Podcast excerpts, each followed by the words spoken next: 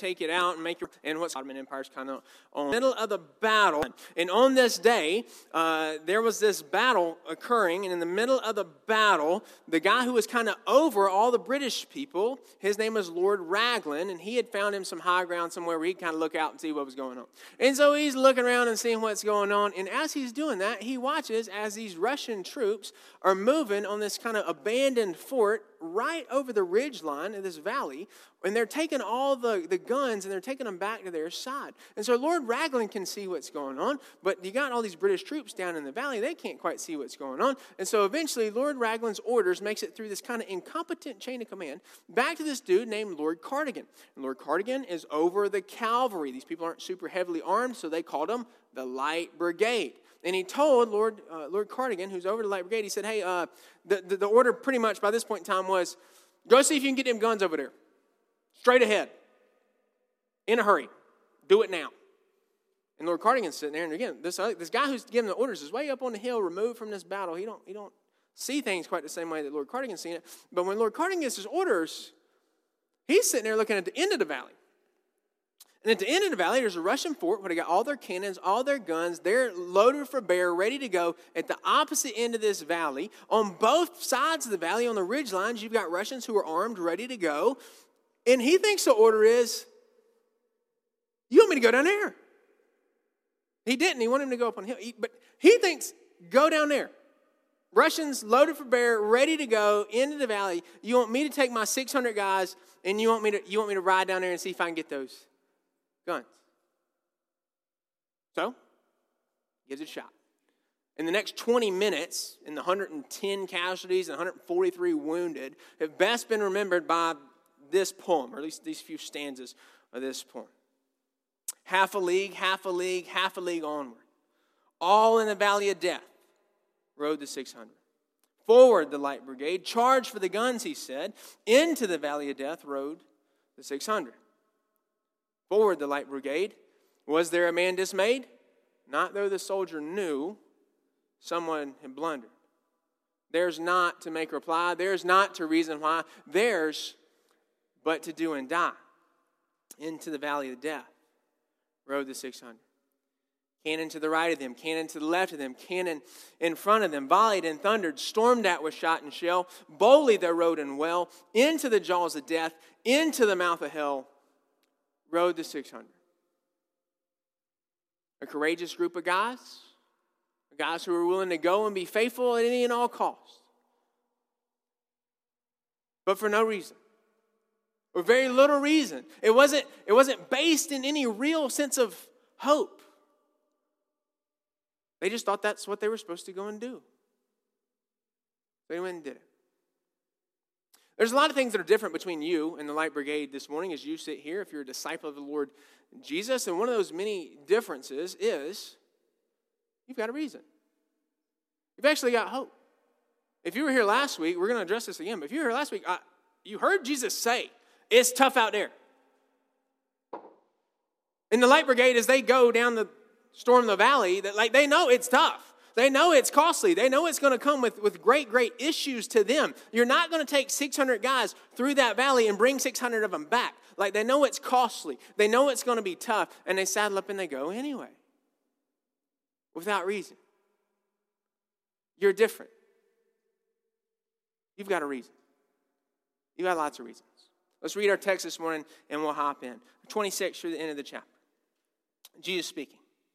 So have no fear of them, for nothing is covered that will not be revealed or hidden that will not be known. What I tell you in the dark, say in the light. And what you hear whispered, proclaim on the housetops. And do not fear those who kill the body but cannot kill the soul. Rather, fear him who can destroy both soul and body in hell. Are not two sparrows sold for a penny? and not one of them will fall to the ground apart from your Father. But even the hairs of your head are all numbered. Fear not, therefore, you're of more value than many sparrows. So everyone who acknowledges me before men, I also will acknowledge before my Father who's in heaven. Whatever denies me before men, I also will deny before my Father who's in heaven. Do not think that I've come to bring peace to the earth. I have not come to bring peace, but a sword. I've come to set a man against his father, and a daughter against her mother, and a daughter in law against her mother in law, and a person's enemies will be those of his own household. Whoever loves father or mother more than me is not worthy of me. Whoever loves son or daughter more than me is not worthy of me. Whoever does not take his cross and follow me, not worthy of me. Whoever finds his life will lose it. Whoever loses his life for my sake will find it. Whoever receives you receives me. Whoever receives me receives him who sent me. The one who receives a prophet because he is a prophet will receive a prophet's reward. And the one who receives a righteous person because he's a righteous person will receive a righteous person's reward. Whoever gives one of these little ones even a cup of cold water because he's a disciple, truly I say to you, he will by no means lose his reward. Pray with me. Uh, Lord, again, as we approach uh, this text, it's a text that challenges us. It's a text that stretches us. So, Lord, instead of shrinking back, instead of recoiling from this hard word, Lord, we pray that we would lean into it, that we would let your work, we would invite your work, we would be receptive of your, your word doing a work in us, that we would be changed and transformed to be more like Jesus because of our time in this word this morning. We ask it in Jesus' name. Amen. All right, so uh, Jesus starts with so. So have no fear of them. And again, like I don't I don't want you to we, we took a week break, but Jesus didn't take a week break. Like he's picking up exactly where he left off last week. And last week he had spent verses 16 through 25. If you were here, you remember this. If not, you can skim it real quick. And what he said was, it's tough out there. It's going to come with a cost to follow me. You will have to endure lots of things to follow me. And if you want to be saved, you're going to have to endure those things in order to continue to be my disciple, in order to be delivered.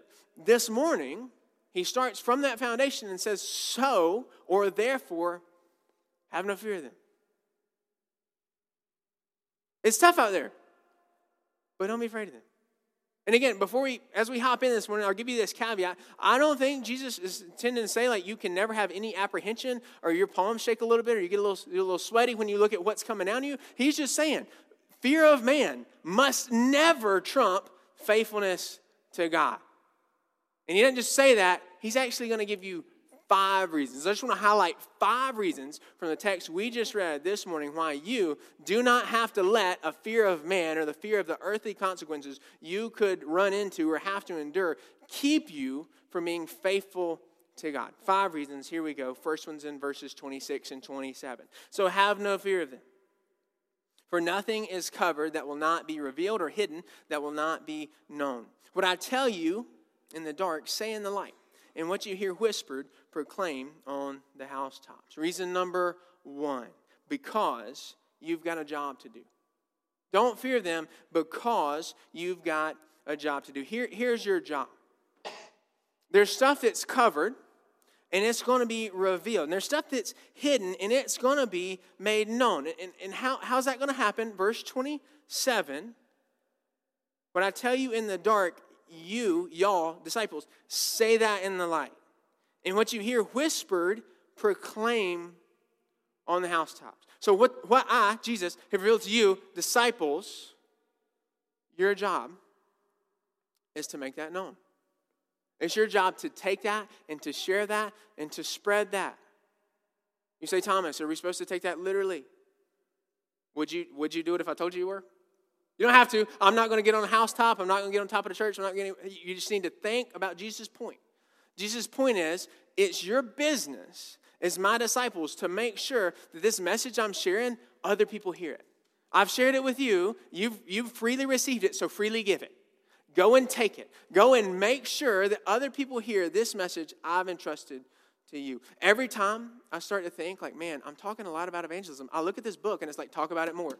Talk about it more. Like, guys, I can't get away from this. We have a job to do. This is basic, ordinary, run of the mill, 40 hour week for a living Christianity. It's that you would be a person who's looking around in your life saying, Where do I have an opportunity? Where can I share? Who do I have a relationship with? Who can I pour into? Where can I create an opportunity? Where can I create a relationship to use to share the gospel? Brothers and sisters, this is our business. Jesus was in the business of taking the message of his kingdom, the good news of his kingdom, and proclaiming it to the world. He came preaching and teaching that message. Jesus was saying, as he comes preaching, hey, look, repent and believe because the kingdom of God has come to bear in me. Like everything that matters for God's plan being fulfilled is right here, right now in front of you, and it's me. That was Jesus' message. Brothers and sisters, we now know the end of that message. We, we know like how the whole thing was finished. We actually can come and look people in the face and say, here's the deal. There's a God who created you. He hadn't just created you, he's actually been gracious enough to reveal himself to you. He's, he's actually crying out to you, saying, Seek me, look for me. And here's the problem right now is you've actually sinned against him and you've broken that relationship with him. He created you, but now you've separated yourself from him by your sin. And he's not just a God who's created you and owns you, he's also a God who's just. And he always does the right thing. And the right thing for him to do when he looks on a sinner like you is to condemn you. But the good news, the good news that Jesus came to proclaim and establish is that in Jesus, God's doing a new work where actually He's sending His Son to live and to die in the place of sinners just like you. And He did that. He lived and He died, and He just die, He rose in the place and on behalf of sinners just like you. And as many as will turn from their sin and put their trust in Him will be saved. This is our job, church. This is the message we've been given, church. So I just, I just want to ask you do you know that message? Do you know that message, God's plan of salvation? Do you know that message well enough to do your job? Jesus says, Go, hand it out. Go, proclaim it on the housetops. What I've revealed to you, make it, re- make it revealed to other people, make it known to them. Do you know it well enough to do that? If you don't, uh, we've got great resources for you. There's laminated sheets in the back, great place to start. There's little black books on the bookshelf back there, great place to start. I'm a resource. Through your generosity to pay me a living wage, you can get on my calendar. I can take you out to lunch this week. If you don't know the gospel well enough to share it, you want to talk about how to share the gospel, let's do it. Get on my calendar. Let's do it. I would love to do it. But, brothers and sisters, we got to do it. We've got, a, we got a job to do. We can't shrink back from doing that job. And if we continue on, the word of the Lord actually assures us like there will be a reward for it. Galatians 6 9 says, Let us not grow weary of doing good, for in due season we will reap if we do not give up. Again, I'm encouraged, and I want you to continue to hear this. Like, we're doing this well. We, we are off to a good start. It's been a good year. We're having people have gospel conversations every week, and we get to pray about those together on Wednesday night. And I'm so, so grateful for that. I got to see this with my own eyes this week. Our people doing a better job of stepping up, sharing, articulating the gospel, actually helping people think through what God has said about how men must be saved. But let's not grow weary. Let's keep doing it. And if we keep doing it in good season, we'll get a reward. And the reward that me and you will get will be that we'll get to look around this community, or we'll get to look around at our family and our friends, our coworkers, people the Lord puts in our lives, and we'll actually have front row seats as the Lord does this work of giving new hearts to people and putting His Spirit in people and causing them to turn from darkness and walk in the light. That's a pretty great reward. That's about the best reward we can get this side of heaven. And we're actually storing up treasures for ourselves on that day as well. So, brothers and sisters, the first reason you shouldn't be intimidated to let this fear of man keep you from being obedient to God is because you've got a job to do. Reason number two, pick up in verse 28. And do not fear those who kill the body, but cannot kill the soul. Rather, fear him who can destroy both soul and body in hell. Reason number two uh, do not fear, because this is what's coming to you if you let the fear of man keep you from faithfulness. It's pretty simple logic. You're going to fear somebody. You're going to fear God or you're going to fear man. And Jesus says, here's what you need to know about man. Man who you look at, like this carnal man, this man of the world who hates you, hates what you stand for, hates this gospel that you preach, here's what he's got the power to do. He can kill you. He can kill your body. He can, he can cause you to have a bodily death.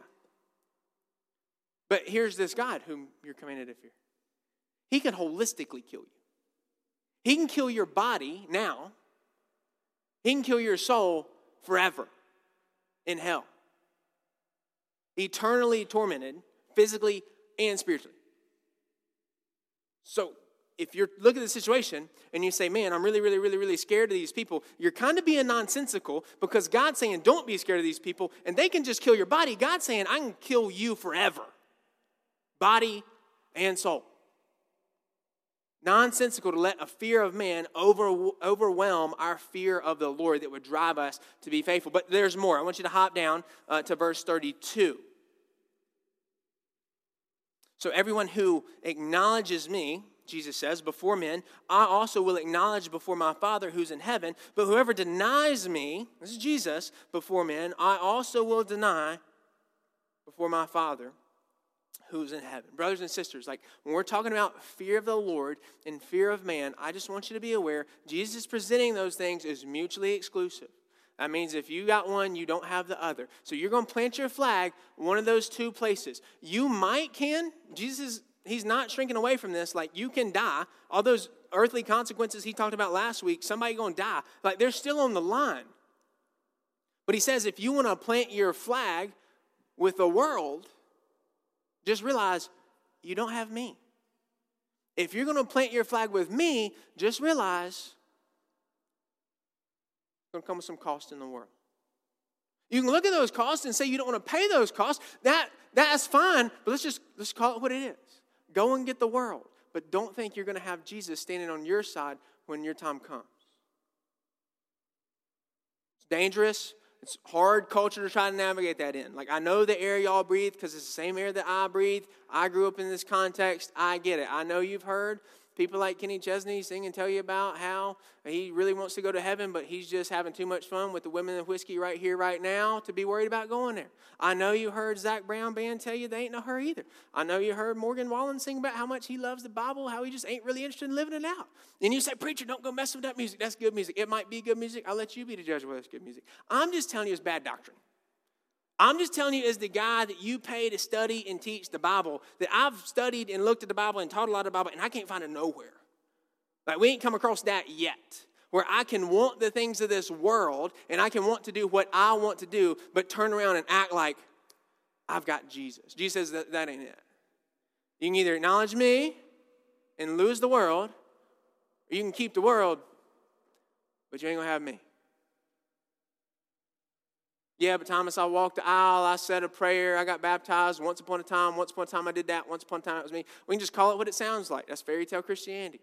Biblical Christianity says it's either I plant my flag and I'm all in with Jesus, or I don't plant my flag and I get consumed by the things of the world. The cares of the world, the deceitfulness of riches, they overwhelm me and choke me out, as Matthew 13 will be there in a couple weeks. Jesus is very, very consistent about that. You can avoid the cost, but it's going to cost you. It's going to cost you Jesus, and it's going to cost you eternally. Reason number two don't fear, because there'll be hell to pay if you do. Reason number three, let's hop back up to verse 29, the little section we skipped.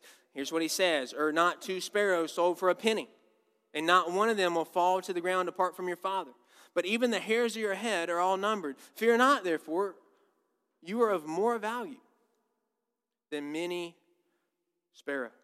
Reason number three don't fear, because the Lord is in control and the Lord cares for you. we're talking about sparrows, we're talking about like the smallest bird that you could have imagined in the ancient Near East. Not a very substantial bird. Uh, even that point in time, it seems to be that some of the poorest people in that society would actually like buy them and eat them. They're actually having to eat sparrows. And if you say, wow, that really doesn't sound super appetizing to me to have to eat a sparrow, you're in a good position to understand what Jesus is talking about. Because Jesus is saying, even as undesirable as it would be to, to eat a sparrow or to be served a sparrow, he's in control of them. You got this animal you could look at and you say, honey, what's for dinner? And she says, sparrow. And you say, I think I'll swing by John the Baptist jail cell, see if he's got any locusts left over. That's how, that's how underwhelming these sparrows are. And Jesus says, the Lord's in control of them. Like, there's never been a sparrow that's died apart from your father's will. He's in control. Be comforted. He's got the situation within his framework. It doesn't surprise him. You can't make this type of stuff up. I don't know if it was a sparrow. I'm not one of those bird watcher people. I don't know. But all I know is I was coming down Sutton Springs this morning, leaving my house, and about the time you get to the bridge, I there was two birds flew out. One of them hit the top of the Ford. Lord knew that. Lord's in control of that. The, like the Lord's aware that that little tiny bird, I guess it died, presumably. I, it, it was 60 miles an hour on top of my car, like probably dead. And the Lord says, that's not outside of my purview. Like I'm sovereign over that. I'm, I'm in control. I knew about that. Doesn't, doesn't catch me off guard. And Jesus' logic is so let's talk about you. Because let's talk about hair. If you got hair, you, you, you know that we got lots of hairs. If you got hair on your head, you're aware there's a lot of hairs on your head. There's so many hairs on your head. The, the average person loses between 50 and 100 hairs a day, and we can't even tell the difference when we look at each other. Like, you won't wake up tomorrow and be like, oh man, I lost 57 hairs last night. You, you can't tell. You've got so many. Dermatologists tell us you got 100,000 follicles of hair on your head itself. That's a lot of hairs. And Jesus says, Yep, and the Lord knows about all of them. He's got them all numbered. All 100,000 of them, for every person ever who's got hair, He knows. Like, He's aware. And if, he's, if that's how intimately He knows you, if, if you're actually so valuable to him that he would stop and count your hairs and number them and know them and be in control of them, why would you fear?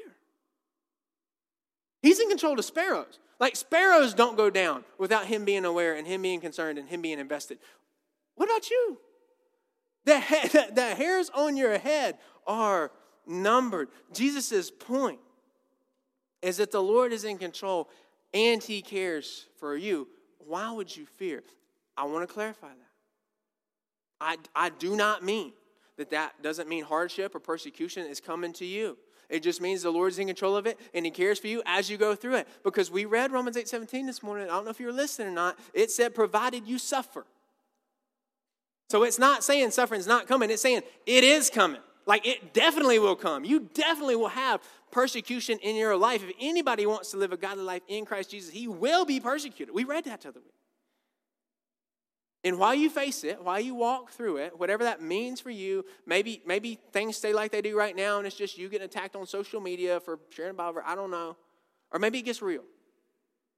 And either way, here's what you need to know: the Lord's totally and completely in control of it, and the Lord cares for you. If a sparrow can't even go down without God being invested and concerned, how about you? He's got your hairs number. That's your third reason. Don't fear because the Lord's in control and He cares for you. Reason number four, pick up in verse 34. Do not think that I come to bring peace to the earth. I've not come to bring peace, but a sword. For I've come to set a man against his father, and a daughter against her mother, and a daughter in law against her mother in law. And a person's enemies will be those of his own household. Whoever loves father or mother more than me is not worthy of me. Whoever loves son or daughter more than me is not worthy of me. Whoever does not take his cross and follow me, not worthy of me. Whoever finds his life will lose it. Whoever loses his life for my sake will find it. Reason number four don't fear because you don't live for you anymore. This is not about you anymore. Jesus starts with family. We talked about family last week. I warned you last week we'd be talking about family again. And Jesus just very consistently, like he did last week, makes the same point. The family of faith always trumps the family bloodline every single time.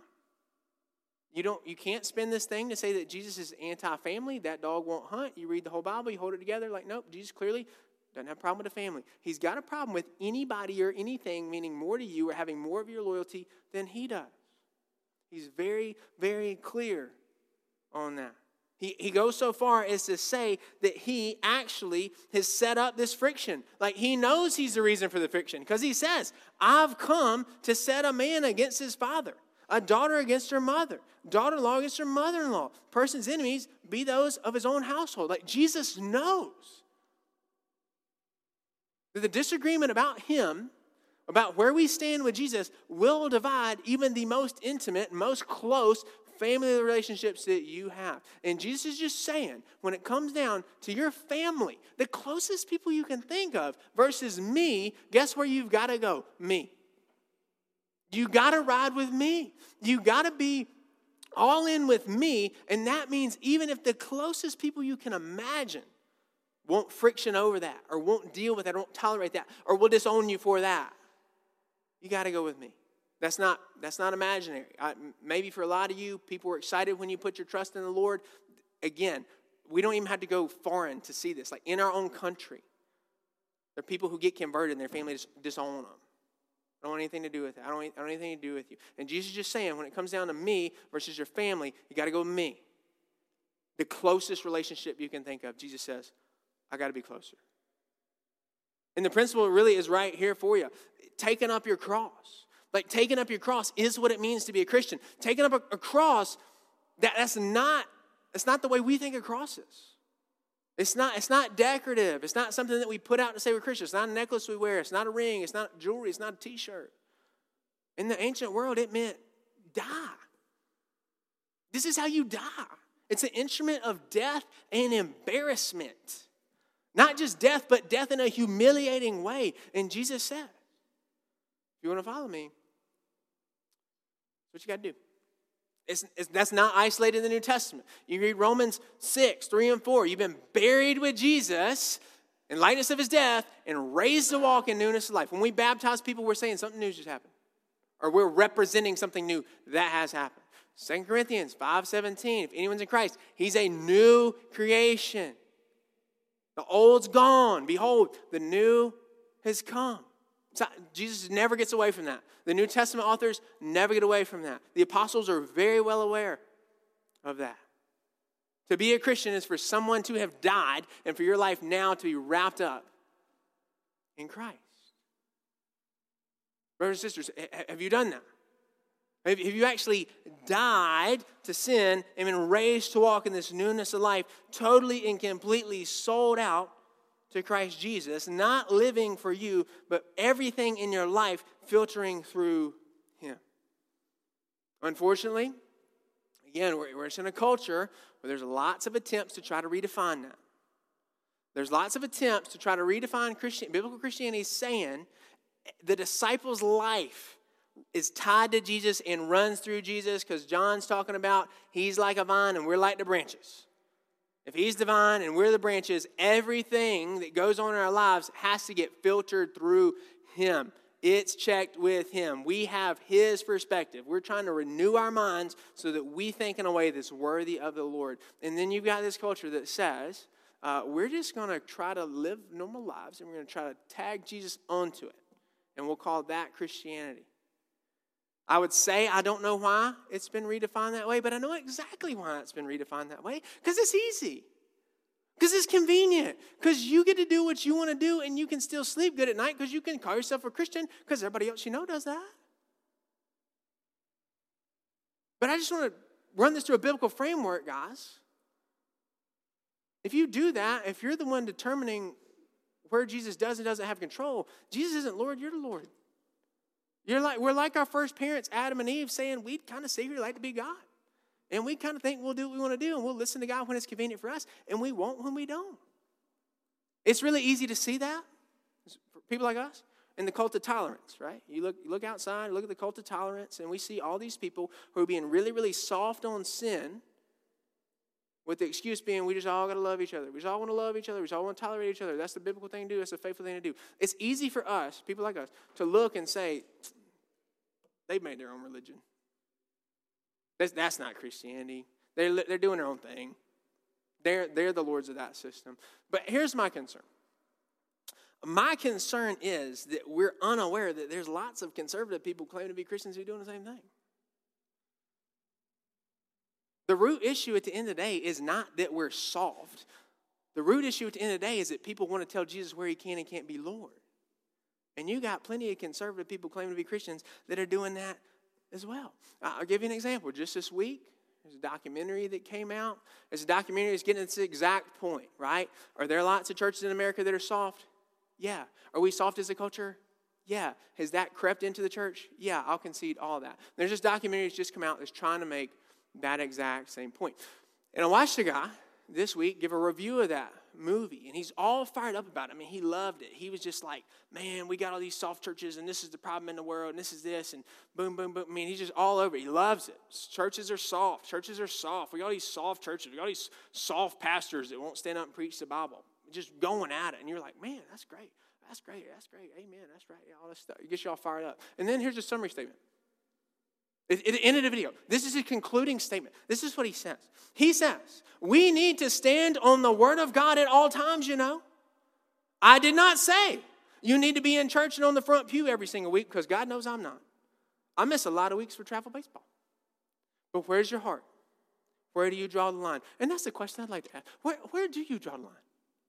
I'd like to ask him, where, where, do you, where do you draw the line? I'd like to actually push it back and say, you don't get to draw the line. Because you died to Christ. You're done. You've died to self, and the life you now live is wrapped up in Christ Jesus. So that's great that you want to claim Jesus when he's convenient for the little uh, segment of the social media battalion that you fight in in the culture war. That's great. But how about when, he, when you wake up on Sunday morning and he's saying, Mine, I own it, I'm the Lord of it, it belongs to me. Read Hebrews 10 if you don't believe me. That's mine. Don't mess with, don't mess with it. And he says, we're going to go play baseball. Why, why do you think you're different?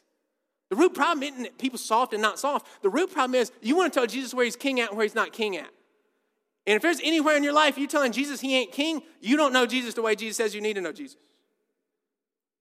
Jesus is Lord. It's, it's true. And you can either submit to that or not submit to that. But whichever side of the culture war you want to get on, just be aware, we got people who are trying to draw their own lines. And for you to put your trust in Christ, for you to take up your cross and follow Jesus, is you saying, I have died to the right to draw lines.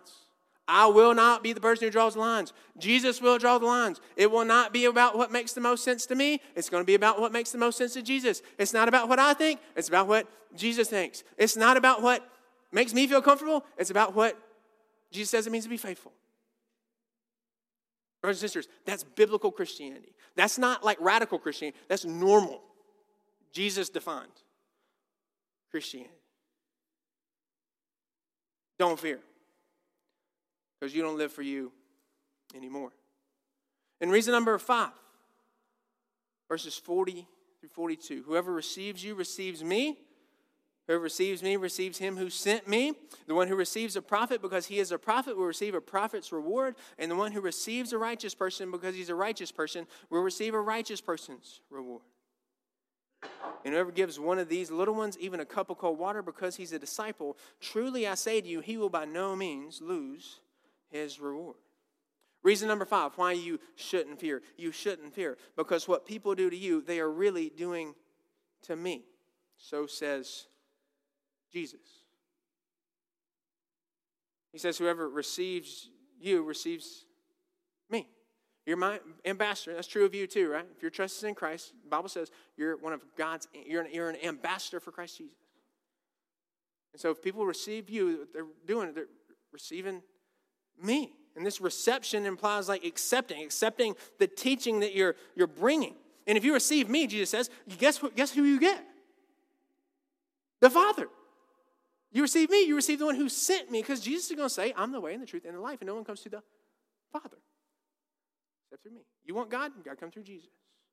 And Jesus says, if you get receive one who I send, you receive me, and if you receive me, you get the Father. Now, the same thing's true with the prophet. Somebody receives a prophet because he's a prophet. He gets a prophet's reward or a prophet's inheritance. He's going to share in the prophet's inheritance. Same thing with a righteous person. You receive a righteous person because he is a righteous person. He's come in Jesus' name as a righteous person. You want to share in his inheritance.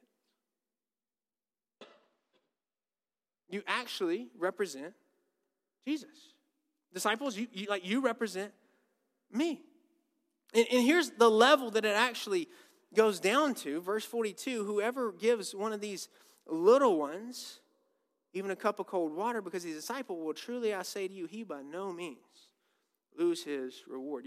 Probably a couple questions we need to answer before we make our point here. Little ones, they're disciples, right? These little ones, even a cup of cold water because he's a disciple. Little ones are being used for disciples. Jesus will use that a good bit throughout the Gospels. And his point when he's doing that is the same thing as the sheep last week dependence, like radical dependence. little ones, I'm talking about children right now, you don't have to like convince them they're dependent.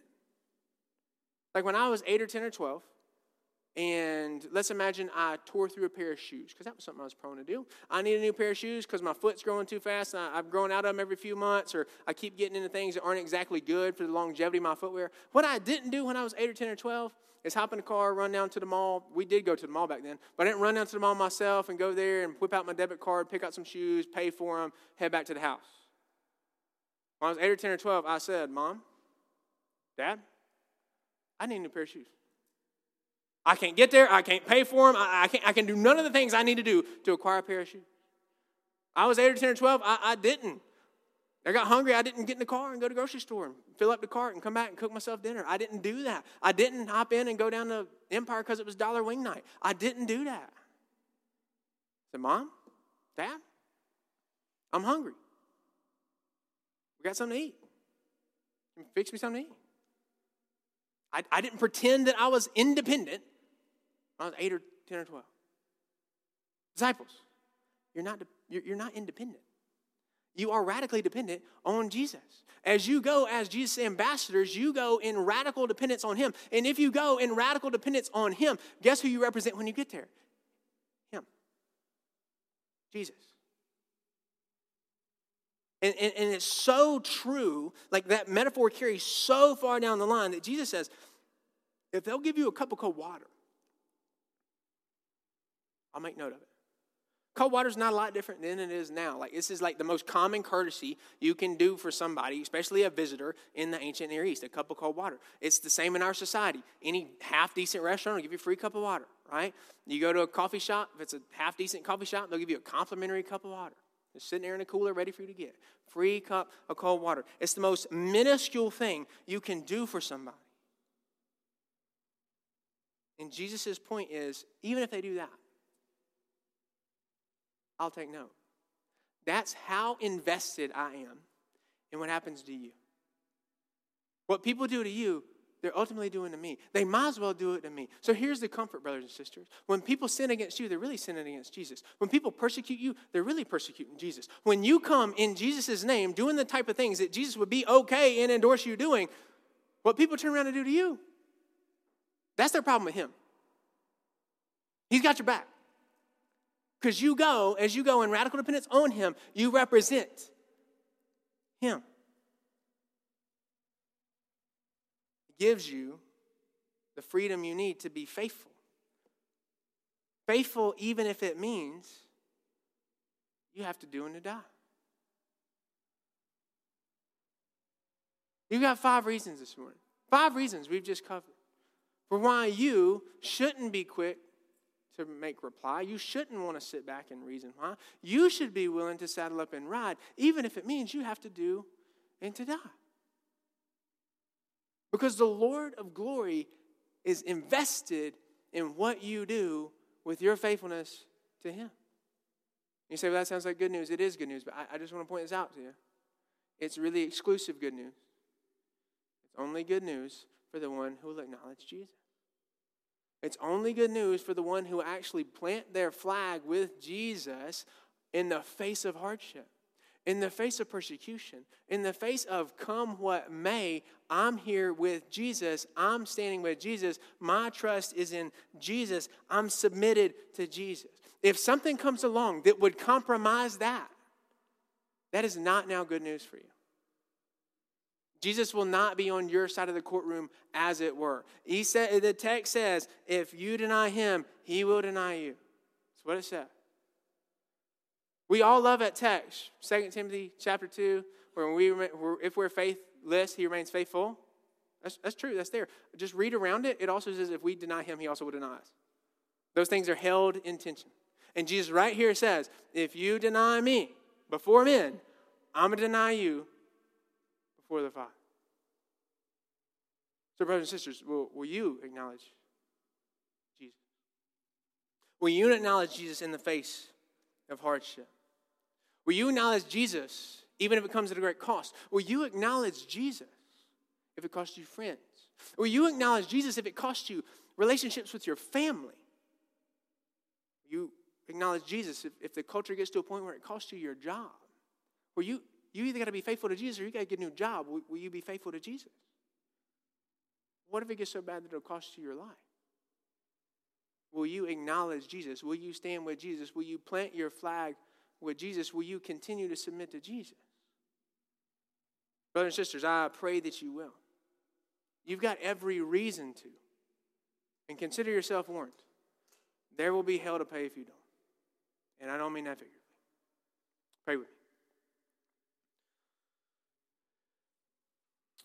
Uh, Lord, we again thank you for your word. We thank you that it is sufficient, and we thank you that it is clear. We thank you that it is so clear that you would be willing to tell us the type of things that we, as your disciples, are going to be prone to run into and what might be facing us and what we're supposed to do as those things bear down on us. And then you actually tell us the reasons why we should be faithful anyway. So, Lord, make us faithful anyway come what may. Lord, if there are any here who have never even taken that first step of taking up their cross, dying to themselves and their sin, letting go of that and taking hold of you, oh Lord, I pray that you would affect that this morning in their hearts as only you can by the work of the Holy Spirit to the praise of your glory. And we ask it all in Jesus' name. Amen. Okay, I'll be at the uh, front worshiping with you guys. If you'd like to pray or talk about anything, I'd be happy to do that.